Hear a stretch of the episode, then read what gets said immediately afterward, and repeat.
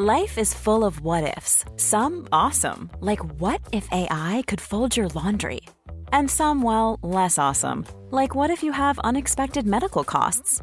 United Healthcare can help get you covered with Health Protector Guard fixed indemnity insurance plans. They supplement your primary plan to help you manage out of pocket costs. No deductibles, no enrollment periods, and especially no more what ifs. Visit uh1.com to find the Health Protector Guard plan for you.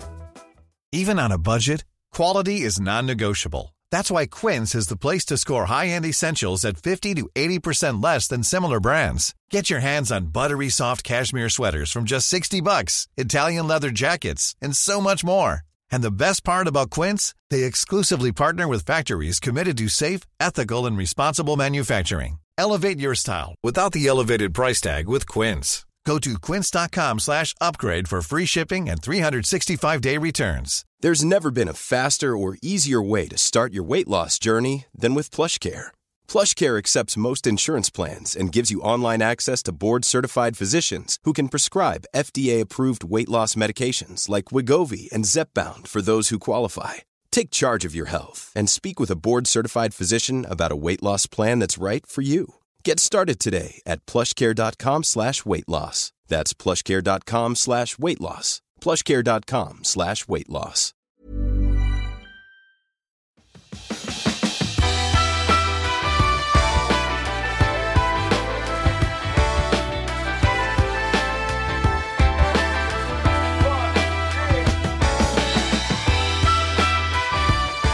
Hej och välkommen till avsnitt 77 av Klimakteriepodden med mig, Åsa Melin. Nu ska vi följa upp förra veckans avsnitt där du fick höra bröstcancerpatienten Sofia Lamm berätta om hur det är att leva med grava klimakteriebesvär mitt uppe i tacksamheten för att vara fri från sin cancer. Eh, vi ska här träffa Per Hall och Sara Margolin, båda specialister inom området bröstcancer. Och vi ska tala lite grann om risken för att få bröstcancer, som är många kvinnors skräck, och vad dessa kunniga läkare tycker om hormonbehandling och andra metoder för att dämpa klimakteriebesvär. Vad säger vården om kritiken mot att för lite görs för att kvinnan ska må bra efter att man hanterat den akuta bröstcancern och att många slutar ta sin medicin, vilket ökar riskerna för återfall? Ett spännande och intressant avsnitt som jag hoppas att du kan ha glädje av.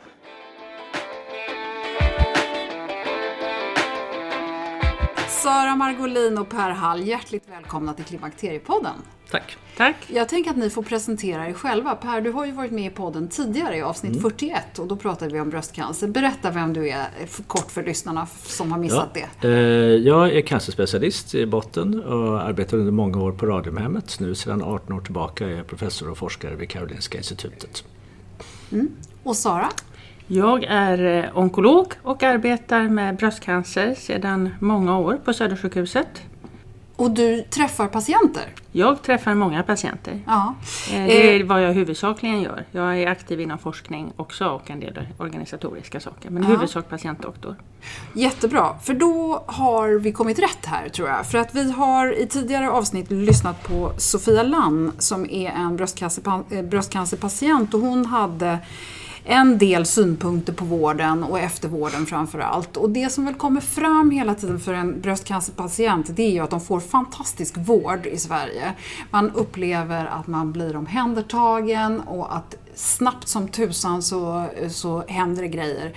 Men att man sen känner sig lite ensam efter själva operationen och när man sen ska ta sig tillbaka till sitt vanliga liv.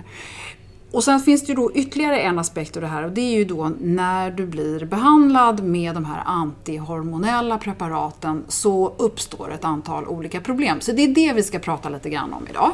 Och hur man kan ta sig an det här som patient. Så vi, vi börjar med Sara, om du kan förklara eh, vad de här olika typerna av bröstcancer är. Vi pratar om 80% är så kallad hormonell bröstcancer. Kan vi göra det här enkelt?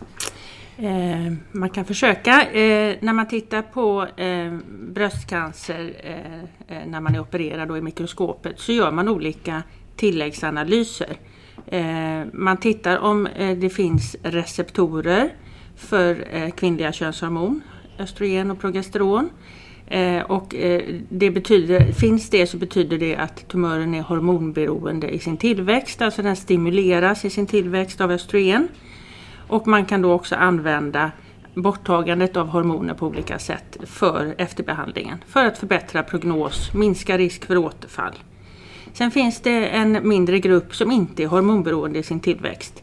Eh, och den kan ha ytterligare andra egenskaper som vi analyserar, eh, som heter, någonting som heter HER2.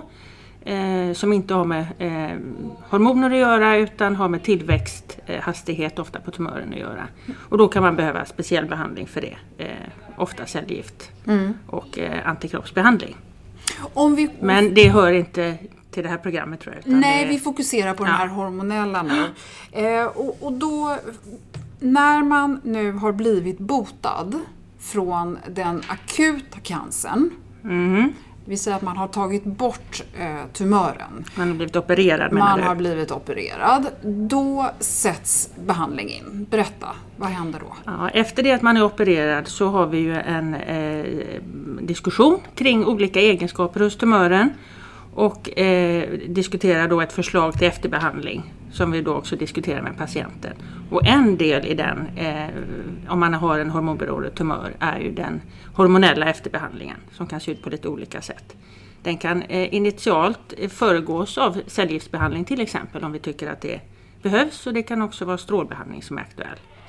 Så att det är inte alltid att man startar sin hormonella behandling direkt efter att man är opererad utan ibland får man då cellgifter först och den kan pågå då i 4-5 månader och sen får man börja sin hormonella efterbehandling. Mm. Och när du så säger det... hormonell efterbehandling så handlar det om att ta bort på olika sätt motverka östrogenets effekt i kroppen. Det kan handla om att minska bildningen av den eller att motverka östrogenets effekter inne i cellen. Och bara östrogen, inga andra hormoner? Nej, det är östrogenet vi jobbar mot. Mm, okay. mm, så det finns läkemedel utvecklade mot. Ja, Okej. Okay. Uh... Eh. Jag tänkte så här, jag håller med om allting som Sara säger och ibland kan det vara Vissa patienter när de får diagnosen tror att bröstcancer är en sjukdom. Men man gör väldigt avancerade analyser av tumören så att det är hormonkänslighet, det är HER2 som Sara pratar om, hur stor den är lite enklare, hur den växer, på vilket sätt den växer, hur ofta delar sig cellerna. Och så gör man ännu mer avancerade analyser där man även tittar på generna, hur, om de är aktiva eller icke aktiva i tumören. Så att det görs en massa olika eh, analyser och på basen av dem så kan man dels uttala sig lite grann om prognos men framförallt så bestämmer det vilken behandling patienten ska ha. Mm. Precis det Sara säger. Och, och, den vanligaste behandlingen, vad blir det då? Den allra vanligaste behandlingen är att man får strålbehandling mot sitt bröst som då oftast är sparat. Att man har tagit bort en bit av bröstet och en hormonell efterbehandling eftersom det är den vanligaste sorten. Mm. Och om man tar den här anti för nu kallar jag du säger hormonell behandling men jag tänker antihormonell ja. behandling. Mm. Eh, den är då den, den mest vanliga, om vi tar nu 80% av fallen är hormonella, hur många av de här 80% får då en antihormonell behandling? I stort sett alla erbjuds en sån behandling. Ja. Och varför skulle man tacka nej? Att man är orolig för biverkningar är vanligaste orsaken att tacka nej. Ja. Eh, och, och, de biverkningar som vi har hört, är, är, det är ju att man kastas in i klimakteriet. Inte så som eh, en vanlig kvinna biologiskt kommer in i klimakteriet, att det liksom går lite pö om pö. Utan här är det från liksom 0 till 100, eller hur funkar Nej, det? Så funkar, så funkar det inte. Mm. Så här, många kvinnor eh, som kommer till oss är ju redan, eh, har redan passerat klimakteriet. Medelinsjuknandeåldern för bröstcancer är ju 63 eh, kring eh, 63 år. Och det betyder att man har redan gått igenom sitt klimakterium eh, eh, oftast då, eh, en gång i alla fall. Sen kan de symptomen då av behandlingen återkomma eh, under en period oftast. Eh, därför att man får ytterligare lägre östrogennivåer av behandlingen. För yngre kvinnor blir det ju mer problematiskt. Många, många yngre kvinnor får ju cytostatika först under sin eh, efterbehandling Och då går man av cytostatikabehandlingen ganska abrupt in i klimakteriet oftast. Så då, cytostatikan, cytostatikan är inte samma sak som att äta antihormoner? Absolut Nej. inte, det är helt olika typer av behandling. Ja, berätta, vad är cytostatikan ja, det är, eh, kan också kallas för, för cellgift, hämmande eller celldödande mediciner som man ger i kombination oftast då intravenöst. Bieffekt att den också eh, eh, påverkar äggstockarnas funktion. Okay. Så att man tillfälligt eller permanent går in i klimakteriet efter en sån behandling. Det beror ganska mycket på hur gammal man är när man eh, genomför sin behandling. Mm. Och, och de här eh, besvären som man får det är ju i princip samma som eh, vanligt klimakterium men jag tänker att det måste ju bli värre det är definitivt så att de yngsta patienterna som vi har, som är ju långt ifrån ett klimakterium, som är fertil ålder, ibland inte ens har hunnit få sina barn innan de får sin diagnos. De har ju väldigt besvärligt att gå in i ett abrupt klimakterium när man är 30-35 kanske. Mm. Eh, och det är inte heller det som står på agendan i livet alls Nej. i den åldern. Men det ska ju eh. understrykas då att det, det är cellgifterna, eller kemoterapin, som, som ger de unga kvinnorna det här abrupta eh, mm. klimakteriet. Redan ja. innan man har kommit fram till hormonella behandlingen Precis. så har de de här symptomen. Ja. Sen eh, har man då en högre risk för återfall, lite större tumör eller andra egenskaper, så ger vi dem dessutom läkemedel som stänger av äggstockarna. Mm. Hormonell behandling, därför de får ju en kombinationshormonell behandling Eh, med både injektioner som stänger av äggstockarna, mm. Eh, som inte är permanent utan tillfälligt så länge det pågår, och tablettbehandling. Mm. Så, men om man nu får vara lite generell så är sym symptomen av klimakteriet så att säga blir eh, kanske värre då för de yngre visserligen än för de äldre, men det är ungefär det är samma... samma typ av symptom. Ja, och då har vi ett antal biverkningar som, som då allt från vallningar och illamående och ont i... Vi, vi kanske också ska säga att, att, om vi bara tittar på den antihormonella behandlingen så är det väldigt individuellt. Alltså vissa kvinnor har ju inga biverkningar överhuvudtaget. Eh, och sen så finns det 10, 15, 20 procent som har så mycket biverkningar så det går bara inte att fortsätta. Alltså, så det stämmer lite grann överens med hur klimakteriet eh, ter sig eh, för vilka kvinnor som helst? Det är också så att de, för de som redan har gått igenom klimakteriet så är min bestämda bild att de som har haft besvärligt i klimakteriet de får också besvärligt av våra behandlingar. Mm. De okay. som har haft lindriga klimakterier eller inte ens kanske förstår vad klimakteriet är för att man har inte känt av något särskilt. De brukar inte heller känna av våra efterbehandlingar. Nej. Vad, vad, vad ger ni då för råd? För du säger så att man, man går igenom biverkningarna med patienten. Men om hon då säger så här, nej men det där låter så hemskt så det vill inte jag vara med om. Nej, eh, då tycker jag ändå att man ska eh, försöka få patienten att pröva behandlingen att eh, alla har det då, som Per säger, inte alls lika besvärligt. Det är inte säkert att, att hon är den personen. Och att det också finns en del åtgärder vi kan eh, hjälpa till med för att stötta och eh, kanske lindra en del av de här besvären. Och oftast är det också så att det är en period, som visserligen kan vara ganska lång initialt, eh, med besvär och att det ändå ofta klingar av så småningom. Eh, eller att man anpassar sig, eh, precis som vanliga klimakteriebesvär kan vara över livet så att säga. Ja. Och, och, vad rekommenderar ni då som eh, lindring för de här klimakteriebesvären? Det beror ju på vilka besvär som är mest uttalade för just den, ja, vi, den säger, vi säger klassiska då, vallningar och, mm. och drypande av svett på nätter mm. och, och, absolut störd sömn då. Ja, vi, eh, eh, man kan säga att vi har ju de, de samma tips egentligen förutom då östrogenet som man har för klimakteriet eh, i övrigt. Vi, är ganska, eh, vi ger råd om motion. Vi ger råd om, eller vi skriver också remisser för akupunktur. Eh, trots att det inte har någon stor evidens så är det ändå en del kvinnor som upplever lindring av det och det är ofarligt. Eh, eh, så att det är en, ändå en del som får hjälp av det, eh, åtminstone en viss nedgång i sina svettningar, särskilt när det är nattliga svettningar. Mm. Och, och eh, Sen finns det ju då ett antal, om du går in på apoteket idag så finns det ju massor med olika kosttillskott och eh, örtpreparat och, och så vidare som mm. finns mer eller mindre vetenskapliga studier på, mm. oftast mindre. Finns det något sånt som ni också rekommenderar? Nej, det gör vi inte. Vi kan inte rekommendera det och jag tycker att man ska ha en för, stor försiktighet när det gäller en del av de preparaten. Särskilt om man har en hormonell behandling som syftar till att man ska ha så låga östrogennivåer som möjligt. Eh, hjälper de bra så får man misstänka att det finns något som kallas då för fytoöstrogener eller något slags östrogent påslag i dem. Och då kanske man motverkar sin egen medicinering trots allt. Mm. Och kan det också innefatta då livsmedel som är höga med fytoöstrogener som till exempel vissa sojabaserade livsmedel, linfrön och det finns har, Vi har inga, ingen vetenskap som stöder vare sig det ena eller det andra. Jag tycker väl att det känns kanske att man ska vara lite försiktig med att äta helt sojabaserad föda bara.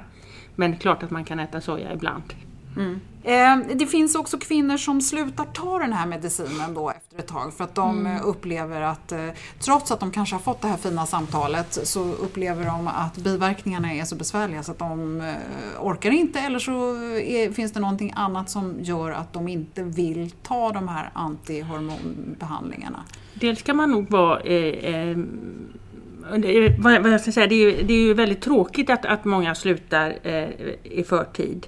Eh, därför att det är, en, det är väldigt bra medicin, eh, många av de här, och ger också ett, eh, ger ett bra, bra skydd. Eh, det är lika tydlig effekt av hormonell behandling som det är med till exempel då cellgifter eller cytostatika i skyddande effekt. Och många får då en kombination av, av både och. Eh, jag tror att vi i sjukvården kanske ska vara ännu tydligare med effekten av, av det vi sätter in vara var tydliga med, med vinsterna med behandlingen.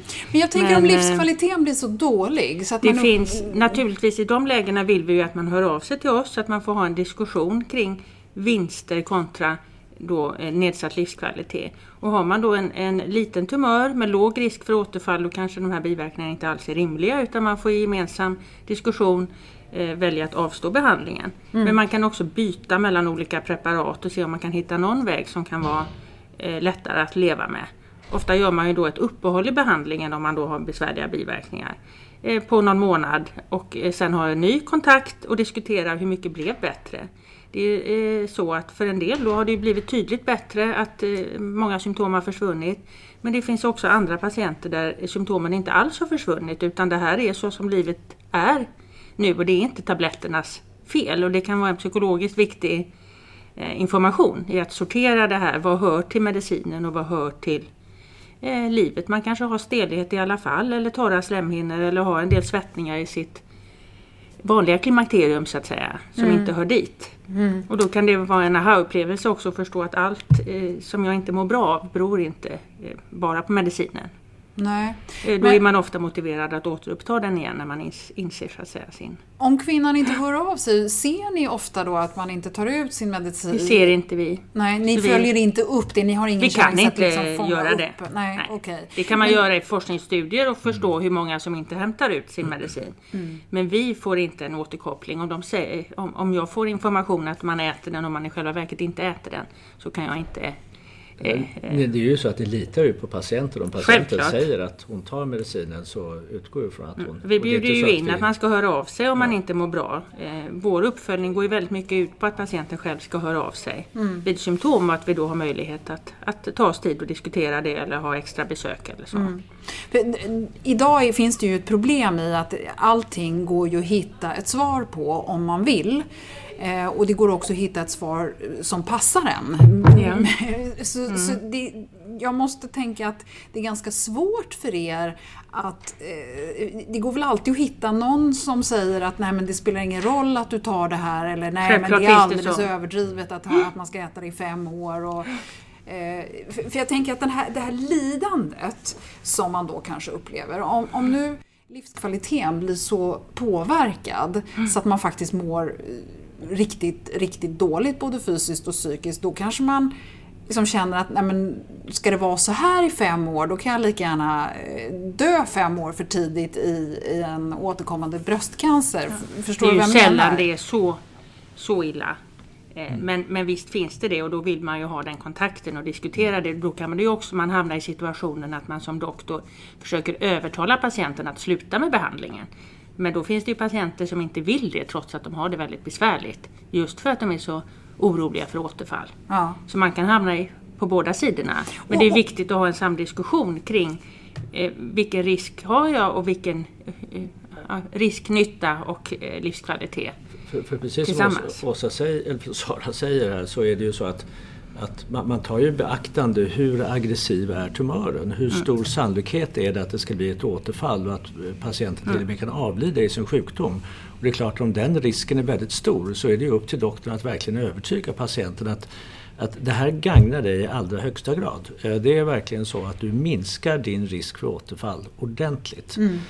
Sen så, så sitter man ibland med patienter där, som exempelvis har gått på sin screening regelbundet. Tumören är väldigt liten, kanske inte så aggressiv. Sannolikheten att den ska återkomma de närmaste fem åren är ett par procent om sannolikheten ska återkomma är 2% och man kan halvera det till 1% så är det ju vinsten i, i absoluta tal ganska liten. Och det är klart att om, om, om, patienten då mår förskräckligt så, så får man ta det i beaktande också. Men, Men här låter det ju som att det är otroligt viktigt att man har en kontakt och att man Självklart. har någon att mm. diskutera Man behöver ha en dialog kring det här, definitivt. För att det är lika olika som det finns antal kvinnor som drabbas låter det ju som. Man måste väga ihop olika saker och se, först pröva om man med hjälp av olika då åtgärder eh, kan få eh, patienten att må bättre. Mm. Eh, och lyckas vi inte med det utan man har, då, då får man ju börja diskutera det här med för tidigt avbrytande eller Eh, göra någon form av dosanpassning trots att inte det mm. är, eller som finns du evidens för det. också Sara, att du, du, det första du gör, eller en av de sakerna, inte det första, men en av de sakerna du gör det är ju att du byter preparat. Det är ju Stor, väldigt vanligt ja, väldigt att vi gör det. Mm. Och så visar det sig att det andra preparatet kan inte alls ger samma biverkningar. Nej, det kan gå mycket bättre ja. eller, eller, eller, inte. Men det har man ju, att man provar sig fram. Mm. Och jag tror också att det är viktigt för, eh, för många patienter att man faktiskt har provat. Man har mm provat först det ena och man har provat det andra och man har fått pr prata med doktorn, man har utvärderat hur, hur måendet blir innan man tar det beslutet att avsluta. Mm. Om, om, om man hamnar där.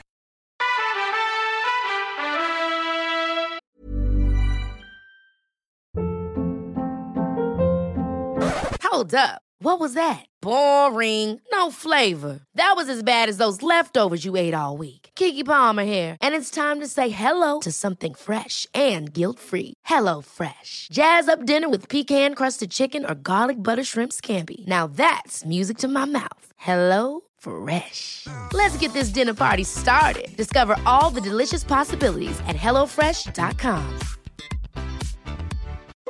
Since 2013, Bombas has donated over 100 million socks, underwear, and t-shirts to those facing homelessness.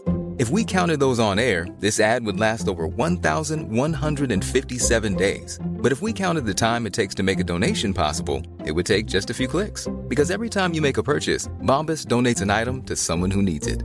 Go to bombas.com slash ACAST and use code ACAST for 20% off your first purchase. That's bombas.com slash ACAST, code ACAST.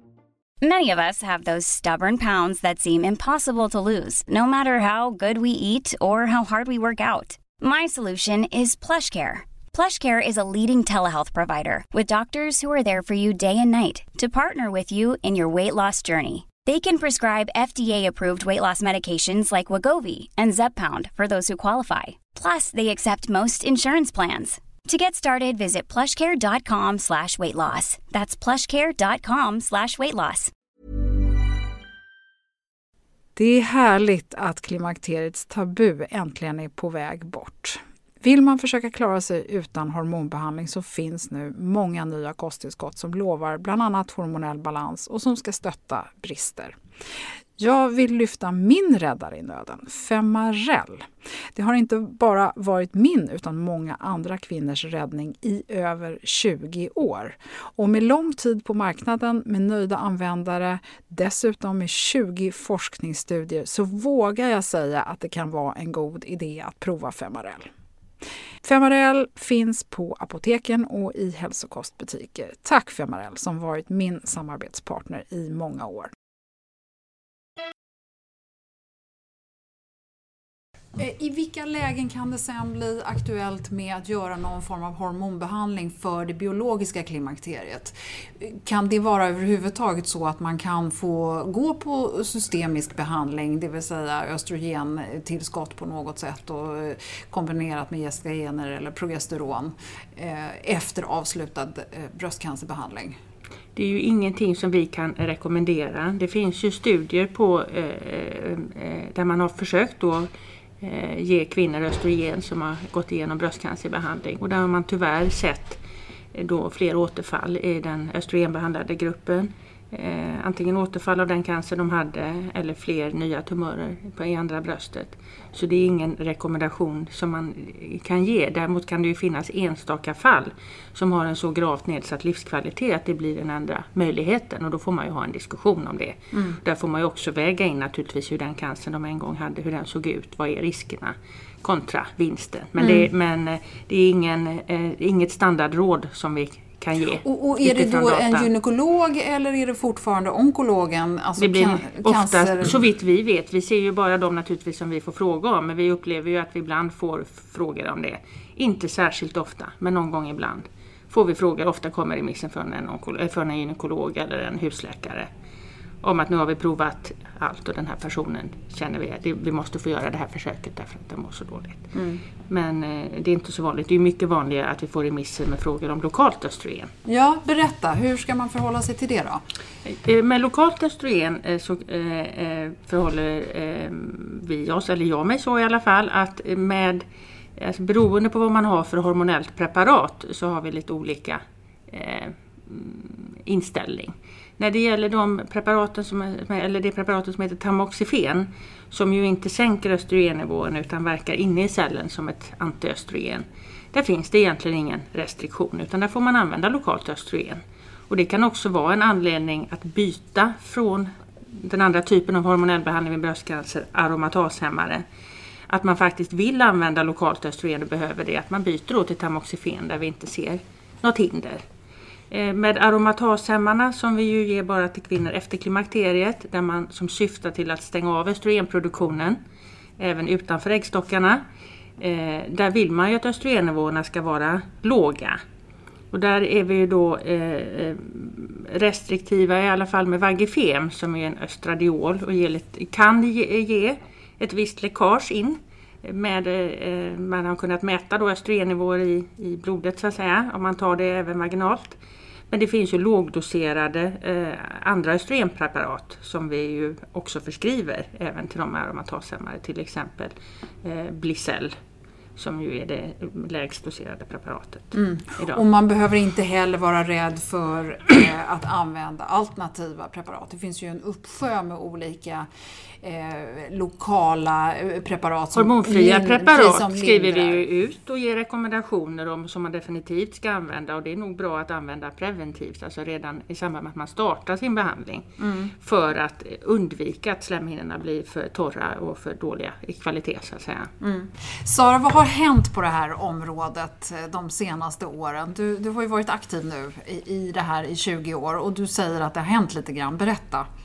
Eh, det har hänt mycket inom hela bröstcancerområdet vilket har varit fantastiskt roligt att följa. Eh, dels eh, eh att man hittar tumörerna tidigare förstås med eh, införandet av, av screening eh, och sen har den kirurgiska metodiken utvecklats så att man, det är mycket, betydligt mindre operationer idag, bättre kosmetik, bättre armfunktion efteråt. Sen har eh, eh, behandlingsresultaten blivit allt bättre. Det är allt färre som får återfall och fler som eh, överlever sin sjukdom. De allra, allra flesta blir ju friska efter en bröstcancerbehandling. Mm. Men sen har också behandlingen av eh, de som då har eh, eh, eh oturen eller drabbas av eh, en spridd bröstcancer har ju också behandlingsmöjligheterna förbättrats eh, väldigt mycket. Mm. Eh, så att det ser helt annorlunda ut än när jag började arbeta. Mm. Vad, vad fint! Och också att medicinerna blir effektivare utgår jag ifrån. Ja. ja. Jag... Och mer anpassas efter, efter alltså det blir en bättre individ anpassning mm. av medicinen och jag hoppas på att den utvecklingen ska fortsätta. Mm. Vi jobbar ju för det, mm. att, att ge mer tydligt rätt behandling till mm. rätt person. Så, så gå på mammografin eh, så fort man blir kallad till sin screening ska man gå. Det Absolut. finns inga ursäkter att Nej, inte göra det. Nej, det är väldigt synd att missa. Ja. Därför att, eh, ja. Och sen skulle man nu ha den hemska oturen så har man ändå ganska så goda chanser. Det tycker jag låter lite hoppfullt i alla fall. Absolut. Så att eh, gå på din screening och drabbas man att man kommer eh, tidigt så att då är ju behandlingen eh, nästan alltid effektiv. Mm. Att man får gå vidare med sitt liv. Man kan ju mm. säga att, att screeningupptäckt bröstcancer, eh, kanske över 95 procent av de kvinnor som, som lever och mår alldeles utmärkt fem år efter. Så att där är eh, prognosen fantastiskt bra.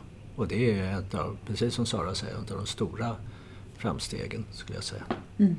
Vad, vad, skulle du vilja eh, berätta? Vad är viktigt här att vi får ut till lyssnarna? Både de som känner sig lite ensamma och ledsna för att de är före detta bröstcancerpatienter och de som oroar sig för eh, bröstcancer. Ehm, jag tycker att man ska, om man har besvär med de här preparaten, eh, att man innan man slutar eller överväger att sluta, att man tar kontakt med vården och hör vilken hjälp man kan få. Eh, eh, så som läget är idag. Eh, det utvecklas ju ändå kunskap. Eh, Vår syn på lokalt östrogen har ju eh, ändrats lite grann, särskilt efter det att Blisser kom på marknaden som är ju då som sagt lägst doserat. Så att man får de, de råd i alla fall och den stöttning som man har möjlighet att få. Mm. Och de här kvinnorna då som, som eh, mår dåligt av sitt biologiska klimakterium som oroar sig för att ta, eh, ta hjälp av östrogen eh, tillskott under sitt klimakterium. Har du någonting som du vill skicka ut till dem? Ja, som inte har haft bröstcancer. Ja, men precis. För det blåser ju väldigt hormonpositiva vindar just nu. Och man har, håller ju dessutom på att ändra riktlinjerna för hormonbehandling under klimakteriet som tidigare man var väldigt strikt med att säga att fem år och inte mer. Och nu kommer en period var man strikt. Perioden innan var man ju väldigt generös. Den, I den perioden har jag också jobbat. Så ja. det, det, växlar, ja, det, det växlar. Ja, växlar. Ja. Eh, jag, jag, med risk för att vara tråkig så tycker jag ändå att man eh, kanske ska begränsa sitt ätande, eh, att man omprövar det med jämna mellanrum eh, eh, av östrogen. Mm. Alltså jag, jag, håller helt med Sara och vi har varit med länge båda två. Alltså på 80 och början av 90-talet 90 så, så öste, östes ut östrogen mm. och progesteronpreparat. Och, Även, eh, även till kvinnor som inte hade symptom. Precis. Utan det ansågs vara bra för väldigt mycket. Exakt. Jag, när jag satt på Radiohemmet och ibland frågade patienterna, nydiagnostiserade patienter, varför använder du det här preparatet så, så fick jag inte sällan svaret, det vet jag inte, det var min gynekolog som sa. Vilket jag tycker är helt förskräckligt. Men det finns ju, som du själv var inne på Åsa, de kvinnor som, har, som mår väldigt, väldigt dåligt i samband med klimakteriet. Så att, att pröva ett preparat under några år men inte det här slentrianmässiga användandet i 5, 10, 15 år har det gått några år så gör ett uppehåll, se om dina problem kommer tillbaka och gör de det så kanske du ska fortsätta. Det är ju också Men. så att en del som får bröstcancer sen som ätit östrogen och då mm. får sluta med sitt östrogen, de får ju då ofta tillbaka sina klimakteriebesvär och blir mm. väldigt besvikna när de förstår att man har bara skjutit upp problemet. Och sen mm. finns ju då de patienter som kommer nydiagnostiserade, har använt hormoner väldigt länge och får ett väldigt dåligt samvete. För att där, och då jag och frågar kan jag orsaka det här själv genom medicinering och så. Det, kan vi aldrig säga med, med 100% säkerhet. Man kan säga att genom att du ätit äh, tabletterna i tio år så har du definitivt ökat din risk. Mm. Så det, det försöker man ändå tona ja, det, ner ja, därför att det ner, men... kan man ju inte veta. Den, men vederbörande kan ha absolut suttit där ändå. Precis. Men, nej men vi, vi sitter, vi sitter och gissar nu mm. och jag tänker så här också att nu har vi då fram till 2002 innan den här stora VHI-studien kom så var det ju då eh, som vi var inne på väl, kanske lite väl eh, ja, överdriven dosering och mm. medicinering när det gällde hormontillskott. Och sen så har det då blivit väldigt mycket mindre under mm. de senaste 15 åren ungefär. Och trots det så ökar bröstcancerfallen. Kan man, kan man säga någonting om det? Um, Sara och jag satt på ett möte här i veckan då vi diskuterade det faktum att de sista två, kanske till och med tre åren så har kurvan för insjuknande brutits. Det har börjat gå ner. Um, och vad det beror på, det finns säkert en mängd olika anledningar men en hypotes skulle ju kunna vara att om studien som du refererar till, den kom ju verkligen 2002, det är 16 år sedan. Sen de kommande åren där så skrevs det ut mindre och mindre och mindre Eh, östrogen. Så att det skulle kunna vara en av anledningarna till att vi ser det här avbrottet. Jag tycker personligen det vore helt förskräckligt om hormonersättningsmedel började användas på det slentrianmässiga sätt som det gjordes tidigare. Eh, återigen, de kvinnor som har riktigt ordentliga problem, ja, pröva det några år. Mm. Sen kanske vi bara för sakens skull ska lägga till här nu att ju, man har ju också visat i studier att östrogenet är oftast inte boven utan gestagenerna som absolut. det måste kombineras Kombinationspreparaten är ju absolut. Det är helt rätt. Precis, så att vi inte säger, hela tiden ger det här stackars östrogenet Nej, det är alldeles riktigt. Det är alldeles riktigt. Ja. Mm. Okej, vad bra. Då tror jag att vi har kommit ganska långt i det här eh, avsnittet. Är det någonting vi har missat som, som är viktigt att vi får med här? Jag, jag tror att det viktigaste, jag återupprepar det Sara sa, att det viktigaste är att det finns en kommunikation mellan läkaren och patient och att eh, det också klargörs för patienter hur viktigt det är att ha den här typen av preparat när vi pratar om antihormonella preparat. För att de har sån fantastiskt god effekt vad det gäller att förhindra återfall och därmed död i sjukdomen. Eh, det gör alla läkare så, så gott de kan. Ehm, och det är ehm, tillsammans med att man avväger hur, mycket, hur, all, hur stor är sannolikheten för återfall. Det finns en massa saker man måste ta hänsyn till men kommunikationen är det viktigaste. Mm. Och det är trist om det är så att patienter slutar ta de här medicinerna utan en diskussion med, sina, eh, med sin läkare. Eh, det finns studier och vi har bedrivit några av dem som visar att efter fem år så är det inte ens hälften av kvinnorna som hämtar ut sina preparat. Ehm, eh, då kan det ju vara så att en del av de här kvinnorna inte har diskuterat med sin läkare innan. Mm. Det tycker jag vore förskräckligt illa. Mm.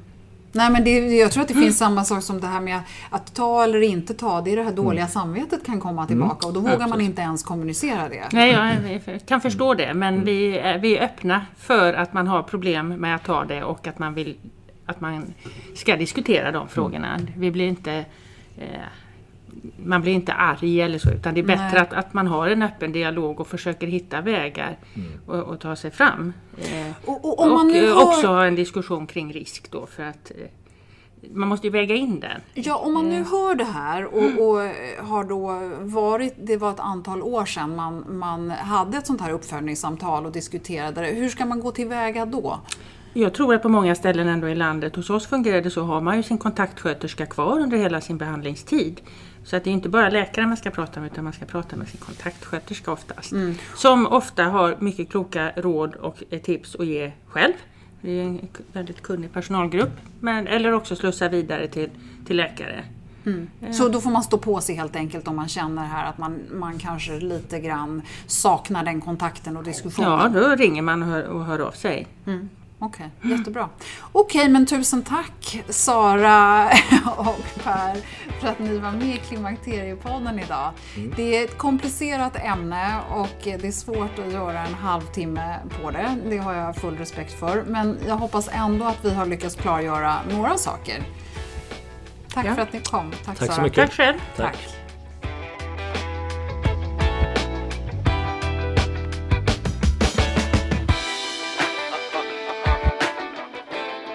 Ja, men det kändes ju ändå som att det finns lösningar som är värda att fundera på och det är väldigt viktigt att våga ta upp de här frågorna med sin behandlingsenhet. När man är mellan 40 och 74 år så blir man kallad på mammografiscreening med jämna mellanrum. Alla går dock inte, trots att man vet att det är då man ofta hittar en begynnande cancer. Kanske vill du nu ta tag i det här? Kontakta då närmaste enhet och se till att du får en tid. Det är ingen som ifrågasätter om du är orolig och vill komma på en extra kontroll heller. På Klimakteriepoddens hemsida klimakteriepodden.se och Facebook-sidan Klimakteriepodden så hittar du länkar där du kan läsa mer och komma i kontakt med vårdcentralen eller den mammografienhet som du tillhör. Vill du dela avsnittet eller läsa mer så är du som vanligt välkommen att kika in på Klimakteriepoddens Facebook och Instagram och även hemsidan. Berätta gärna också om Klimakteriepodden och hur man lyssnar på den för någon som du tror skulle ha glädje av den information som podden ger.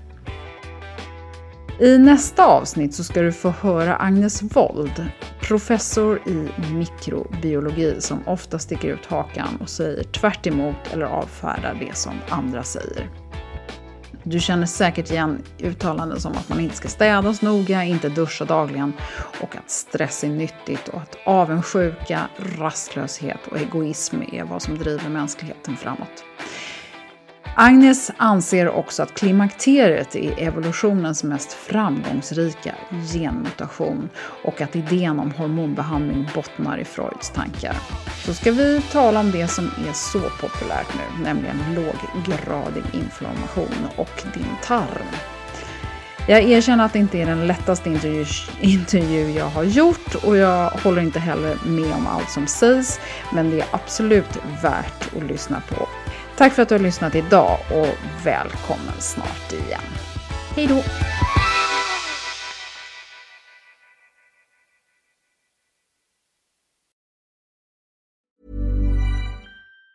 Even on a budget, quality is non-negotiable. That's why Quince is the place to score high-end essentials at 50 to 80% less than similar brands. Get your hands on buttery soft cashmere sweaters from just 60 bucks, Italian leather jackets, and so much more. And the best part about Quince, they exclusively partner with factories committed to safe, ethical and responsible manufacturing. Elevate your style without the elevated price tag with Quince. Go to quince.com/upgrade for free shipping and 365-day returns. Ever catch yourself eating the same flavorless dinner 3 days in a row, dreaming of something better? Well, HelloFresh is your guilt-free dream come true, baby. It's me, Kiki Palmer. Let's wake up those taste buds with hot, juicy pecan crusted chicken or garlic butter shrimp scampi. Mm. Hello Fresh. Stop dreaming of all the delicious possibilities and dig in at HelloFresh.com. Let's get this dinner party started. Hi, I'm Daniel, founder of Pretty Litter. Cats and cat owners deserve better than any old fashioned litter. That's why I teamed up with scientists and veterinarians to create Pretty Litter. Its innovative crystal formula has superior odor control and weighs up to 80% less than clay litter. Pretty Litter even monitors health by changing colors to help detect early signs of potential illness. It's the world's smartest kitty litter. Go to prettylitter.com and use code ACAST for 20% off your first order and a free cat toy. Terms and conditions apply. See site for details.